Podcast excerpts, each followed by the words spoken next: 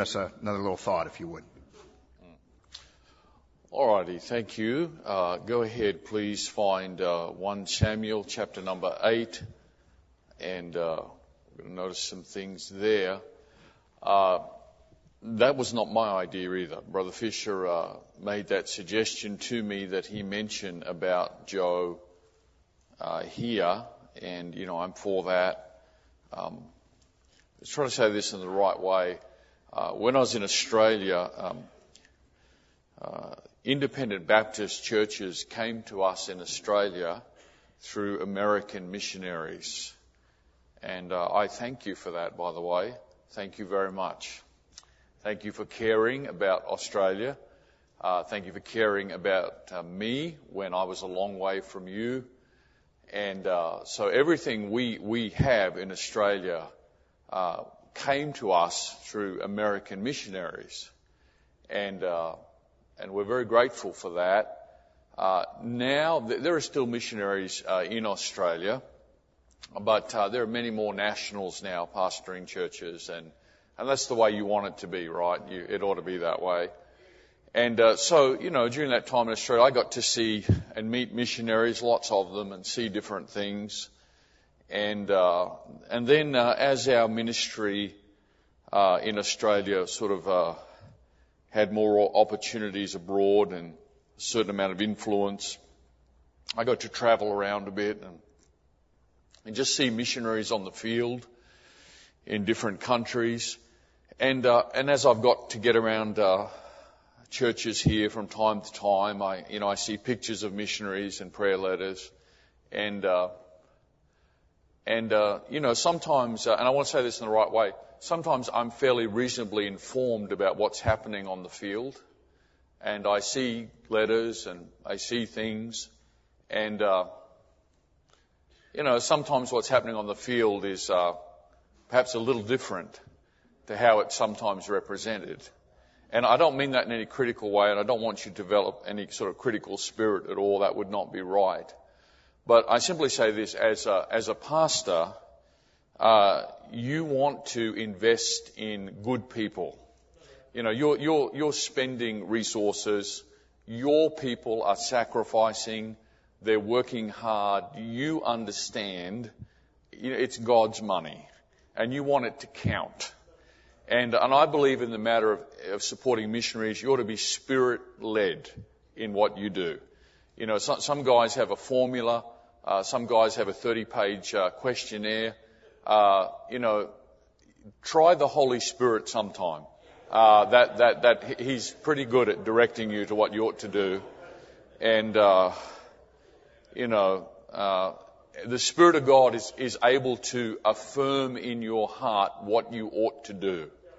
Uh, we, we just took on a missionary. In fact, it's your brother, brother Pastor uh, Murphy. Uh, I was just at a meeting last week, and uh, and uh, Pastor Murphy's brother was there. He's going to India, and I don't want to go to India, and uh, and I'm glad he's going. Uh, somebody needs to, and uh, and I just you know he he didn't he didn't present his ministry, uh, and I hardly talk with him. Uh, he he sang a couple times, and honestly, I had difficulty tuning into his accent to hear the words of the song. I you know I, I was trying to listen. I got about half of it, but you know what happened?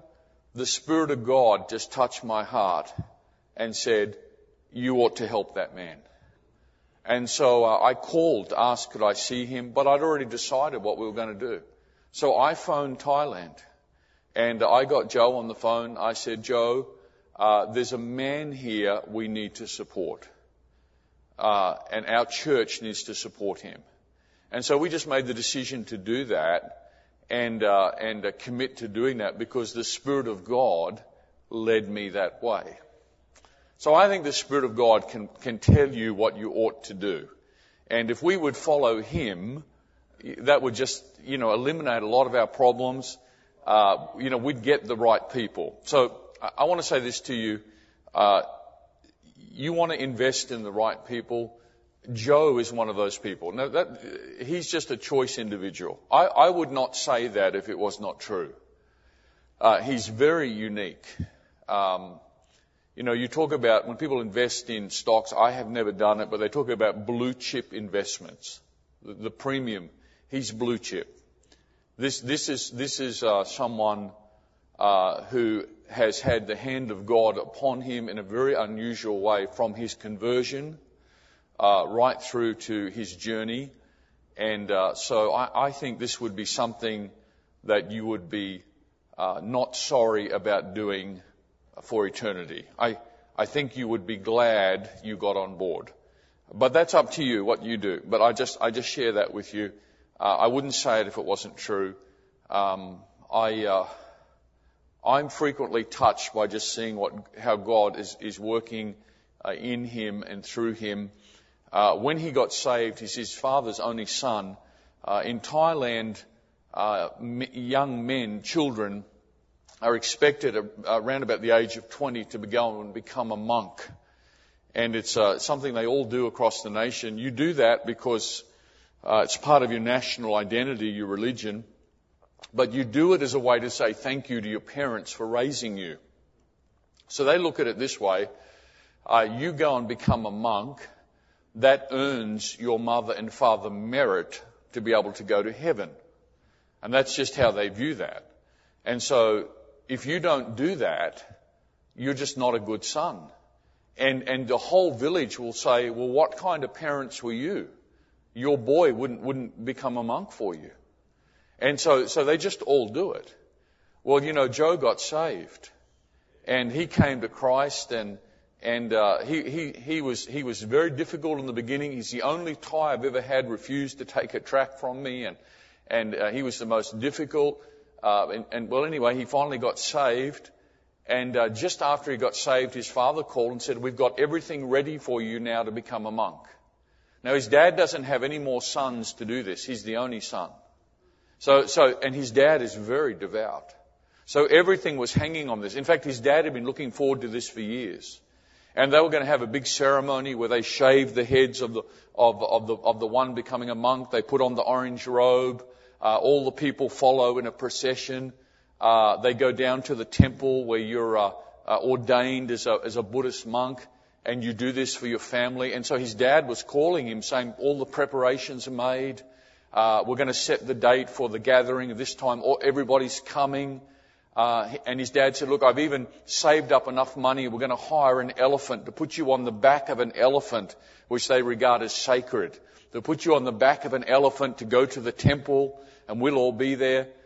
And uh, and Joe had to say to his dad,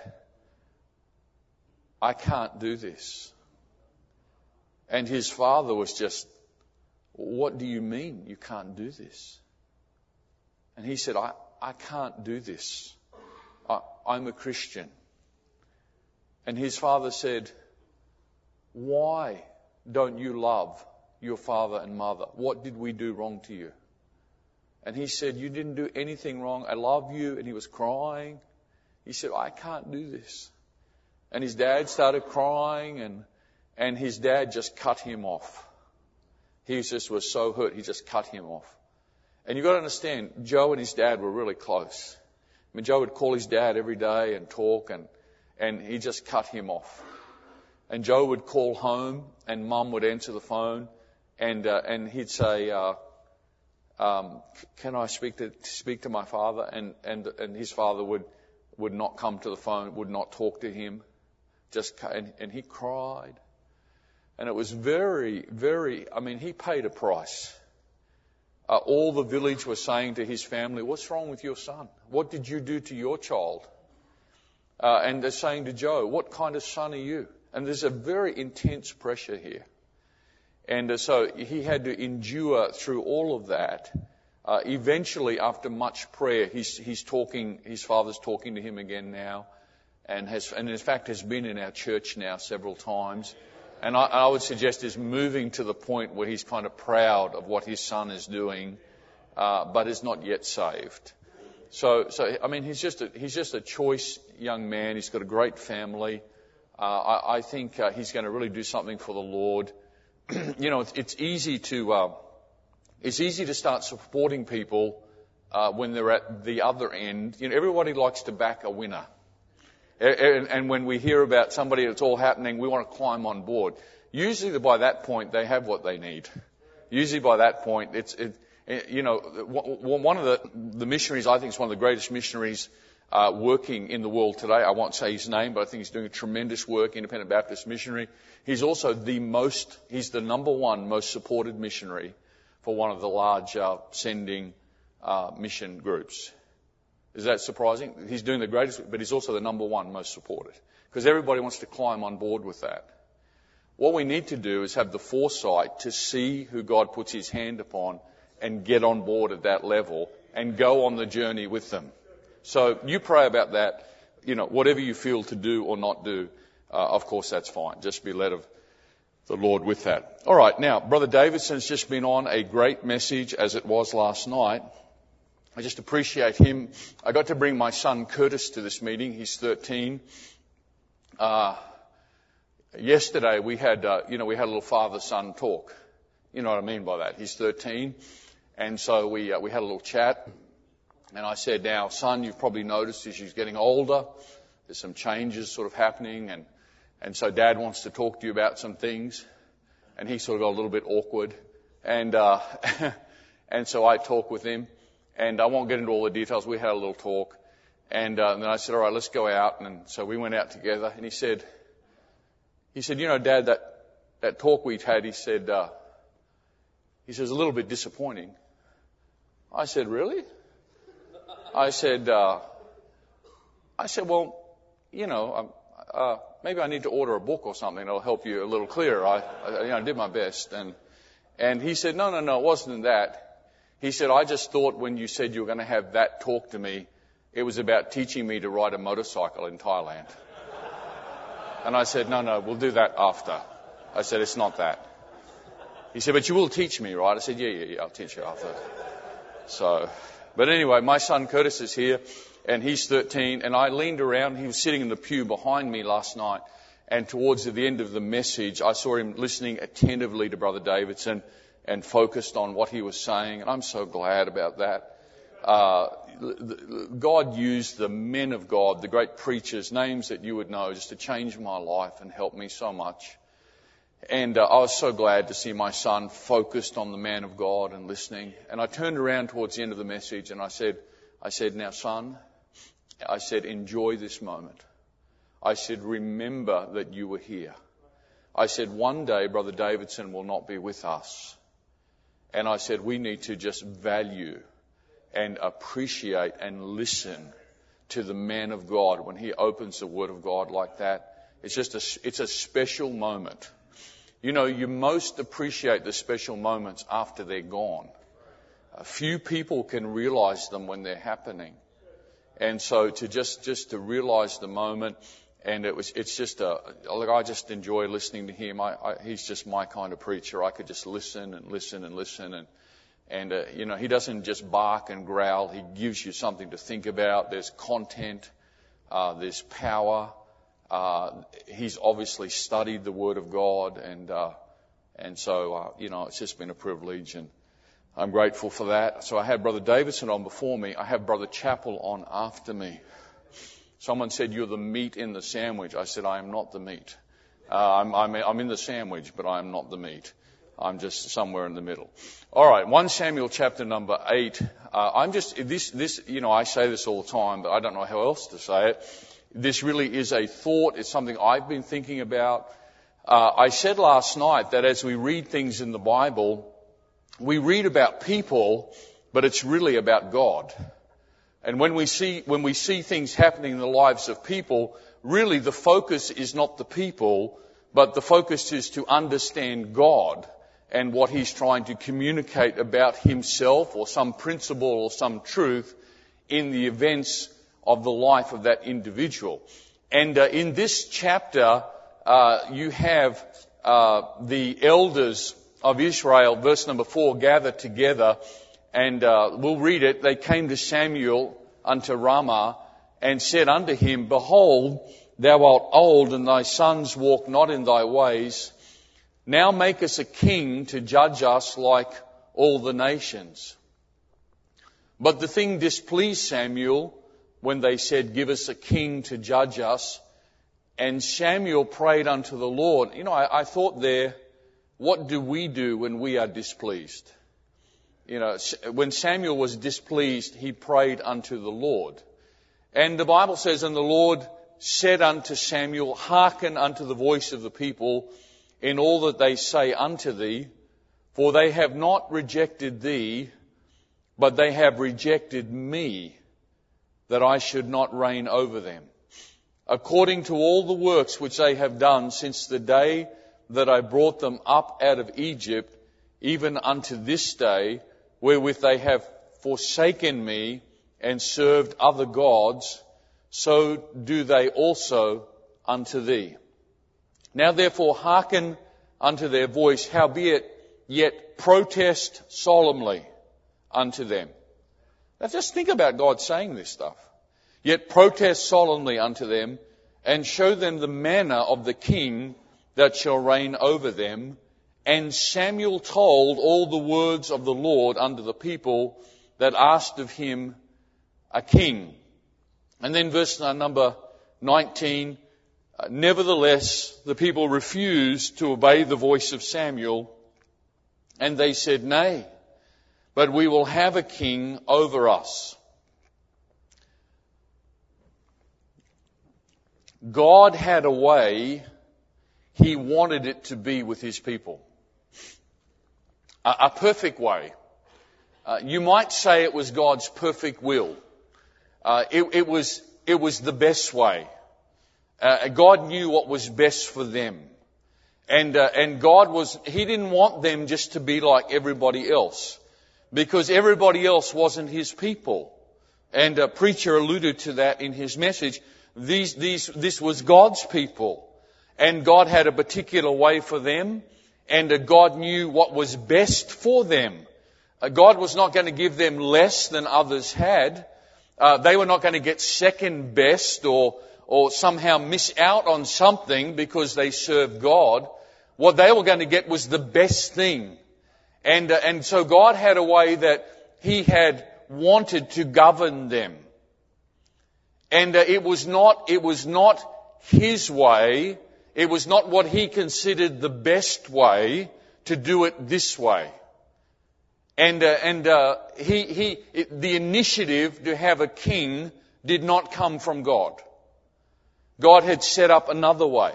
But what had happened was because the people saw uh, some people abusing their office and uh, some people uh, not doing what they ought to do for the Lord, and some people taking something to an extreme or, or, or a level of uh, misuse, that when they saw that, uh, they, they didn't just think bad about those people, but they wanted to throw out the whole principle, the, the whole process, lock, stock and barrel. Just wanted it all to go. And that, that is a condition of humanity. Uh, I, I, think one of the things that's happened uh, over the years is uh, because there have been uh, certain ones who, who have uh, put a perhaps um, uh, unbalanced emphasis on the work of the Holy Spirit and uh, maybe have taken things to a level that we would think is, is not really scriptural, it's not in accord with biblical teaching. In response to that, we found ourselves going the other side of the road. And uh, we tend to do that. We see somebody abusing something and quite often we, we don't analyze that and say, look, in this thing they speak wrong. In this thing they teach this is not consistent with the Word of God. Uh, but let's let's not let's not go to the other extreme where we throw out the whole principles of God. You know, you I, I don't know if you say it here. We say it in Australia. You throw out the baby with the bathwater, and uh, and you don't want to do that. And so that's what was happening here. Uh, they had saw something where people were abusing a, a, a thing that God had put in place, and instead of just recognizing the failures of men, they wanted to throw out the whole principle, the whole thing that God said would be best for them, and, uh, and do it a different way. And people still tend to think that way. And so they said, no, they said, no, we, we, we want a king. And, uh, and uh, so Samuel, you know, he didn't want that, and I guess he was personally affected by that, but, but he took the matter to the Lord and he, and he prayed, and uh, God said, uh, okay, and, and really you see something of the heart of God in this, you know, uh, God, God is not a man, God is God. But God will reveal Himself to us, He will show us some things about Him that we can understand at a very human level. And that's not surprising because He made us. And so, so, you know, He, He, He created us. He, He decided who we were going to be. What, what, he, he made us triune, body, soul and spirit, because He was that way, Father, Son, Holy Ghost. And He just did some things in us that were a lot like Him. Uh, remember that Jesus said, uh, uh, He was talking about seeing the Father, and uh, there was one who said, you know, show us the Father. And he said, look, have I been with you so long and you don't understand? If you've seen me, you've seen the Father. And so if you want to know what the Father is like, then look at the Son. And uh, look at, look at the characteristics of the Lord Jesus Christ. And understand Him. I, I was thinking as I was driving here today, uh, I was thinking just, just how good God is and, and just how kind He is and, and, and, and, and I, know, I know He's just and He's holy and, uh, and I know He's, uh, you know, I was thinking about the, the, He's titled the Ancient of Days and, and, uh, and, and as I was driving, I was thinking, you know, I, this is not the right way you say it. You would say we're blessed, but I feel like saying we're so lucky to have a God like this. Uh, now, you know, you'd say we're so blessed to have a God like this that the one who saved us. Now listen, if he'd saved us and he was a mean, cantankerous God who was hard to please, well, I'd still be glad to be saved. I mean, if he, if he saved me from hell and he rescued me from, from a place of uh, torment and darkness and damnation, well, really, whatever kind of God he was, I'd just be glad he did that. And, uh, and if he turned out to be someone that, that was just, you know, uh, very uh, nasty and and uh, required hard things and and didn't really love you and and well I'd still be glad to be saved but but listen he not only saved us he's just such a wonderful can I say this? Such a wonderful person. He's just such a good person. He's kind and and he's compassionate and he's caring and he cares about you and uh, and uh, he he wants to give you the best and, uh, and if you follow the things that he said, uh, you'll have a life that is blessed. Uh, and, and he tells you that because he wants you to be blessed. It's not just about obedience or, or, or disobeying. You ought to obey. But, but it's more than that. He's telling you because he wants you to be blessed. And so he had a way here and, uh, and uh, he, he wanted it to be a different way. Uh, it was not, this was not his initiative. But they went to him and they said, no, no, uh, we, we want a king. And so God said to Samuel, he said, all right. He said, Samuel, listen to them. Uh, he said, Samuel, explain to them. In fact, the word, the Bible says, uses the word protest solemnly. In other words, soberly point out to them how it's going to be if they do this thing they want to do. Explain it to them. Now he didn't have to do that. But that's just, that's just so God. He doesn't have to condescend to explain anything. He owes no explanations. There, there, he, he's debtor to no man. And, uh, and uh, he's already given abundantly above what we deserve. But, but in his, uh, in his uh, love and in his person, he said to Samuel, explain it to them. And so Samuel lays it all out. And he says, well, it will be this way and this way and this way. And, uh, and all those details are there. And, and the Bible says that Samuel said the things that the Lord had said unto him. So God had said all these things to Samuel, who said it to the people, and it's very detailed. Look, it'll happen like this, it'll be like this, it'll be like this. So, what God is trying to do, He's not just saying, He didn't just say, well, you just ought to obey. You know, you, you ought not to be asking for a king. Uh, it's just disobedience. It's not my way. It's not what you're. In mercy, he condescended. Come now and let us reason together, saith the Lord. He condescended to come and reason with men. and say, well, it will be this way and it'll be this way. And uh, he opened up his heart, as it were, and they listened to all that and they said, nay, no, no, we've decided we still want a king. And so, so God's response to that was that he said in verse number seven, he said to Samuel, look, uh, it's not really about you, Samuel. They have rejected me that I should not reign over them. God said, it's really, it's, it's, it's really about me. They've decided they don't, they don't want me to reign over them. And, and in fact, you know, uh, uh, the Bible said that God spoke to Moses like he'd speak to a friend. Don't know if you've ever pondered what that means. It means God just sort of, in verse number eight, I think a little bit of that comes out. He says to Samuel, you know, this is just like it's been from the beginning, from when I first took them out of Egypt. They just, they just were this way. They, from the beginning, they, uh, they, they, they forsook me.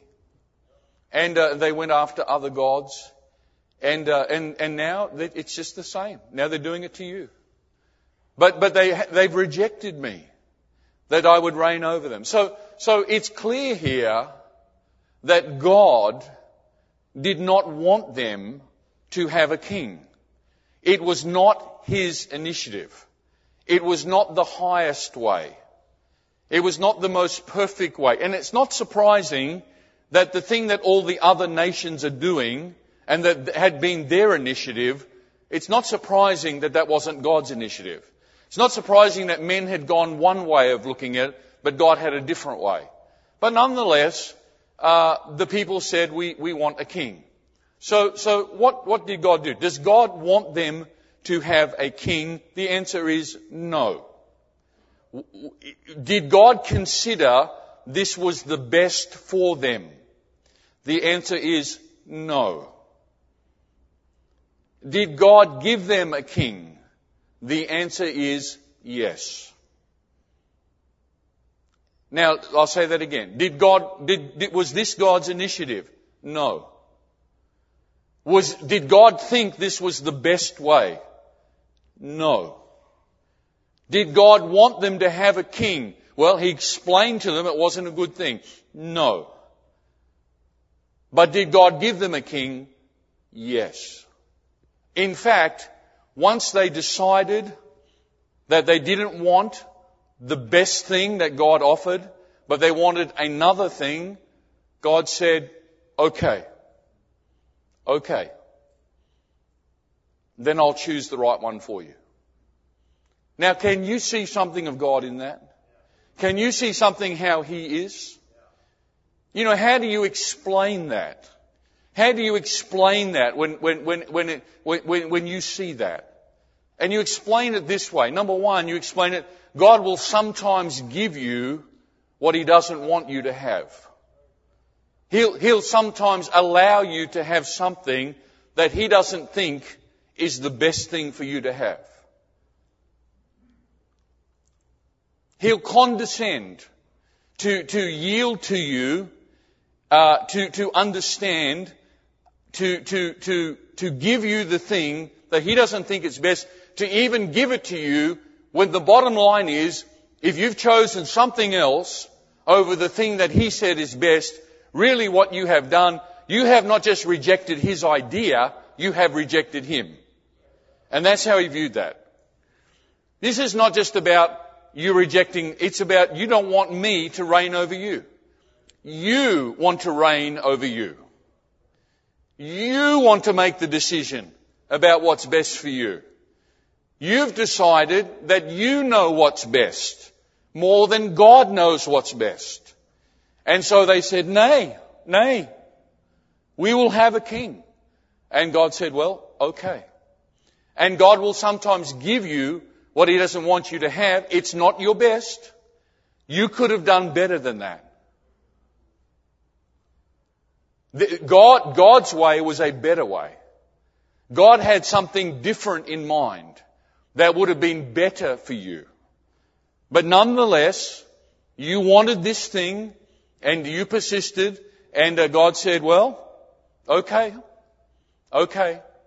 And, and God gives it. Now, the second thing you see here is allowance, and this is a key point that we need to understand, and I like these conferences because it affords an occasion for us sometimes to think about some things that are just a little bit, you know, deserve some thinking. Allowance is not endorsement. Now, we trouble with that. We have a lot of trouble with that. Because this is what we think. Well, if he allowed it, he's for it. Not necessarily so. Well, but he allowed it. God allowed that. So, so, so he's, he's for that. You know, that's how the heathen think. Well, you know, when that big tsunami swept through the, the, uh, across Asia and 300,000 people in excess, 300,000 people died in minutes, uh, around Asia. I, I, was in, I was in Thailand when it happened. Uh, I've spoken to people since who were in that tsunami. I've seen the injured. Uh, I've met people. I met a man who lost his wife and six children in that tsunami. And, uh, and I, I, you know, and it just, it was just devastated people. Uh, I was there when, when shattered uh, Europeans were coming back, uh, honeymooning couples. One had been taken away, one had lived. Uh, uh, people had lost their children. I saw broken, crying, sobbing people sitting in hotel lobbies, all cut up and torn up. They say when you get in a tsunami, it's like getting into a washing machine full of nails and steel and metal, and it just cuts you to pieces. And and uh, and, uh, and and so that big tsunami swept through, and uh, and the heathen they said they said, well, that's what your God did. God did that. God God God just your cruel God just did that and uh, just just killed all those people. And uh, and uh, the bloggers went to town and everybody else and and uh, just uh, and here's what they do. They say, well, you know, he he he he allowed it. He's for it. No, not necessarily so. There are some things that happen God does allow. But you should not interpret that as God's endorsement. And we need to get our mind around that. That sometimes God will allow something in the sense of He will not prevent it. He's not for it. Uh, uh, he, he didn't want them to go this way. He said it's not in your best interest. He might say to someone, that's not the one you should marry. That's not the one. I have someone better than that. That's not the one. And you say, nay, that is the one. God says, okay, okay. Alright, well then I'll work with you at that level. Uh, uh, God says, uh, "This is what I want you to do in your life. I, I, want you to. I want you to. This is your calling." And you say, "Nay, nay, we will do this." And God says, "This way is better." No, no, no. We will do this. And God says, "But if you do that, it'll be this." Nay, nay, we will do this. And God said, "Okay, okay." Do you realize that if God abandoned you every time you abandoned His will, you wouldn't have Him right now? If every time you and God parted, He just, He just never came back, you wouldn't have Him. The fact of it is, He's had to join you on second best on more than one occasion. And that's just something about the, the wonder of God is that, is that he, he will do that. Now, we call this in the Bible, we call the, the, the trait or the characteristic of God that this is, is his long suffering. This falls under the covering of God's long suffering. Now, it's amazing to me that you could even call God long suffering. Because God shouldn't have to suffer anything. God has the power and the ability that he doesn't have to suffer anything. But, but, but when you read about God's long suffering, it's always mentioned alongside his mercy and his grace.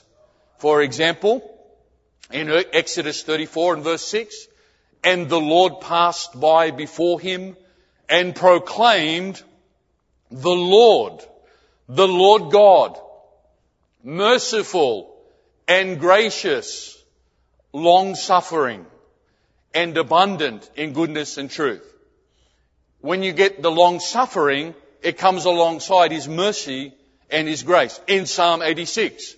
But thou, O Lord, art a God full of compassion. Amen. And gracious, long suffering, and plenteous in mercy and truth.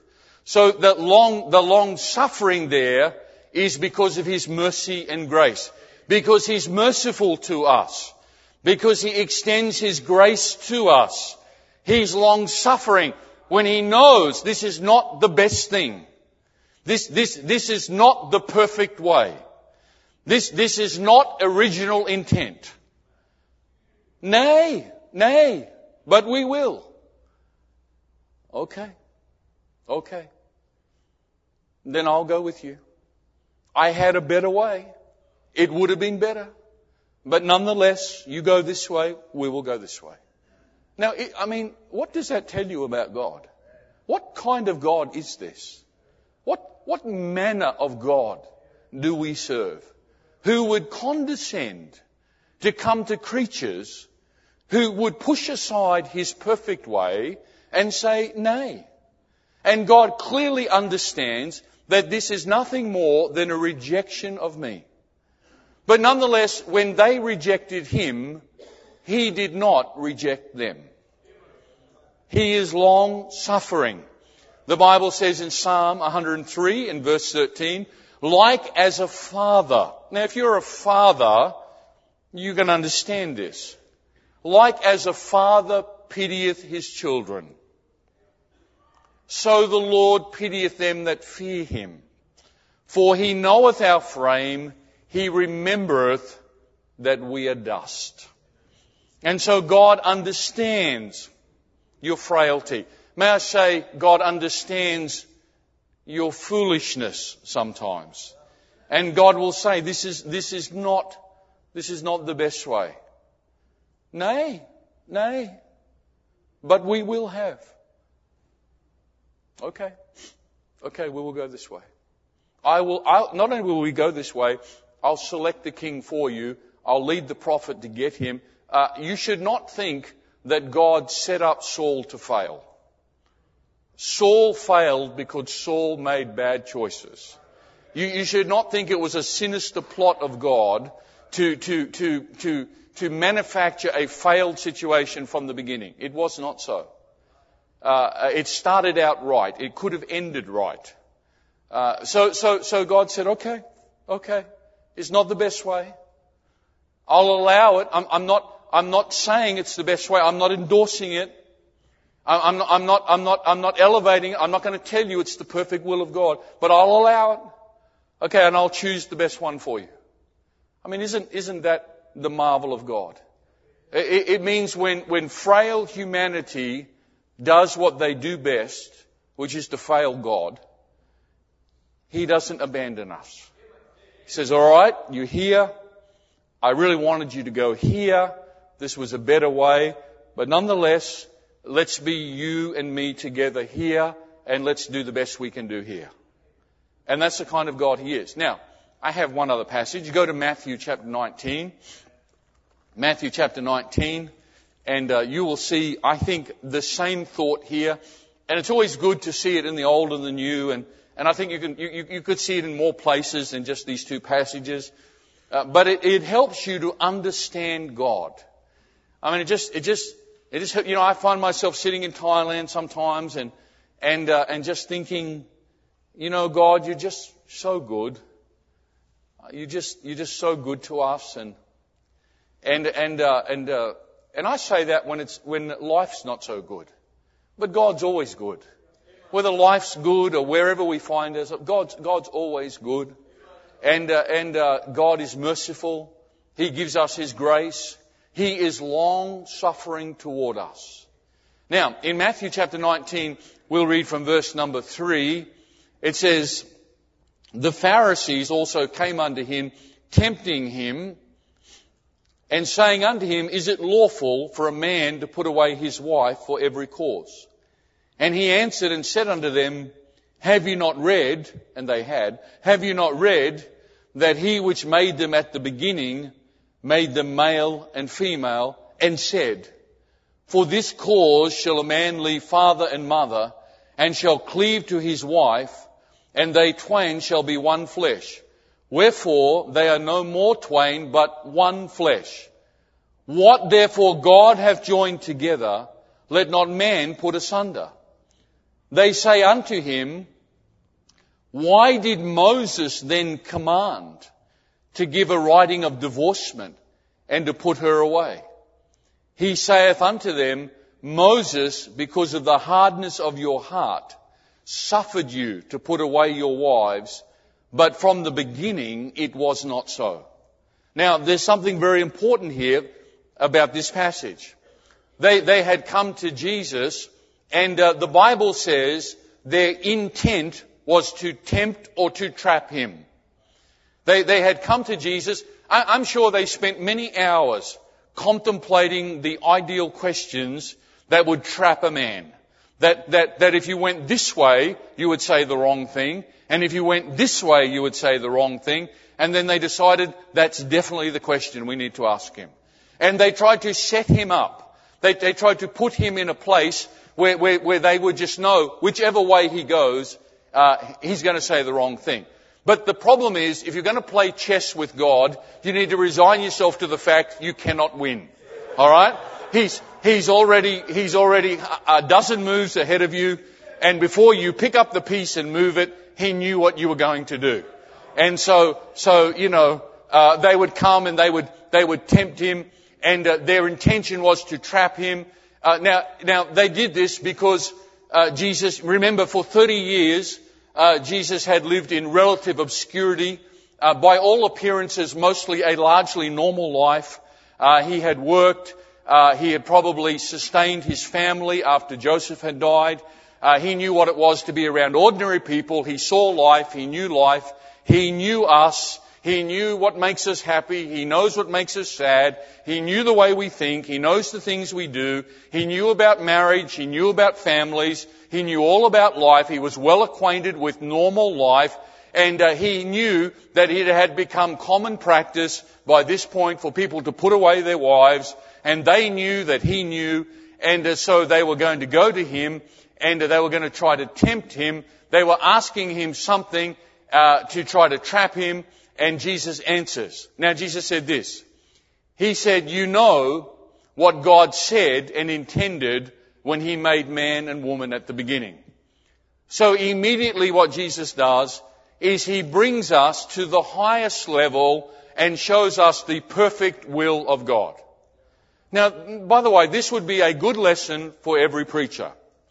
When we're dealing with the, with the problems of the day, uh, when we're dealing with the trends of culture, the abandonment of God, uh, the practices that that uh, once uh, raised eyebrows and would not be spoken of, that have now become commonplace. When we have to contend with this, and we understand we're preaching to to to a generation that is being saturated by this stuff, generation Facebook, and we have to respond to the questions of the day. It's a good place to start with. This is what God intended. Now, in saying that, Jesus is, is pointing us to the highest possible place. Now, now God is not ignorant to the fact that we live in a post-fall world. That is to say that the world that you and I live in is not the same world that Adam and Eve lived. It's the same world, but it's not the same environment that Adam and Eve lived in before sin came into the world. Things have changed.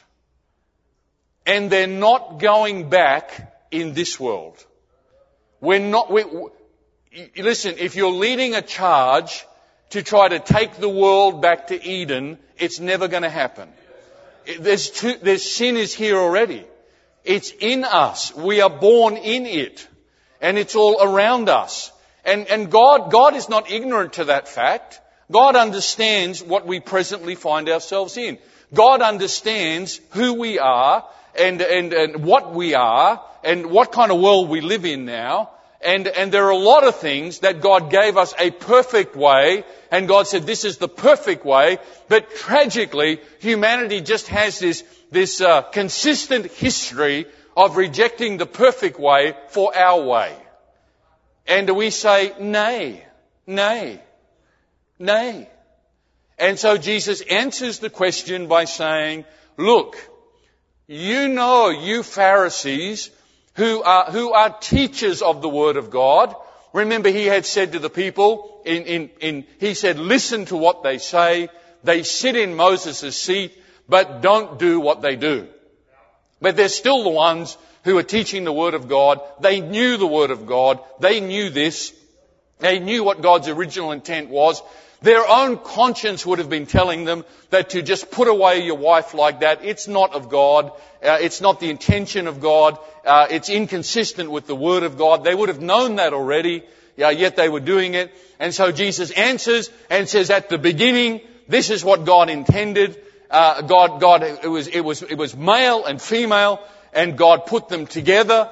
And, and uh, what God puts together, you should not pull apart. And he just explains it very clear. And so he shows God's intent, he shows God's design, and he shows God's desire that you honor the thing that God has done, and you honor it when God puts it together by not pulling it apart. And then so they probably anticipating that answer, as they had strategized how they were going to trap the Saviour, uh, they now move the next piece on the chessboard, and they say in verse number seven, hmm, then why did Moses command, then command to give a writing of divorcement and to put her away? See?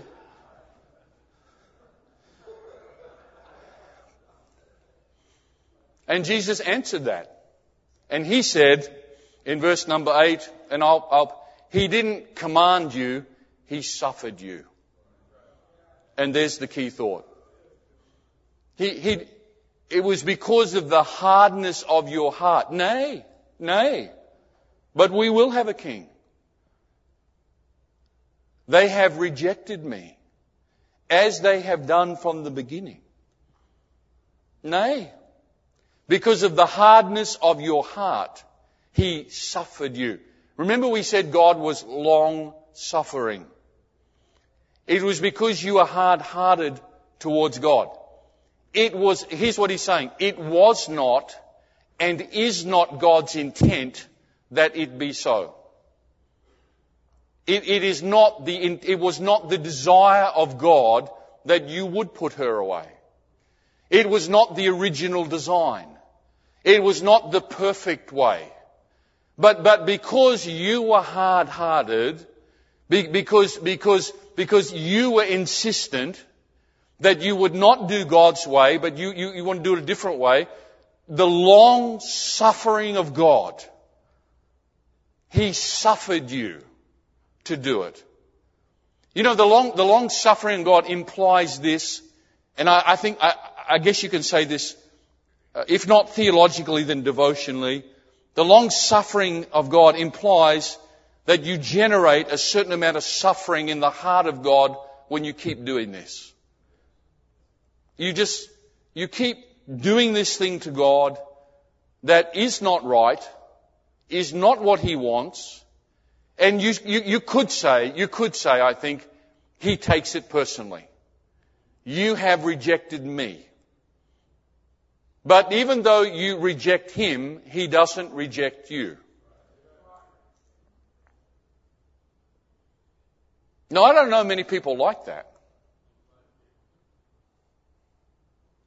I, I don't know many people. I just, I just don't understand that.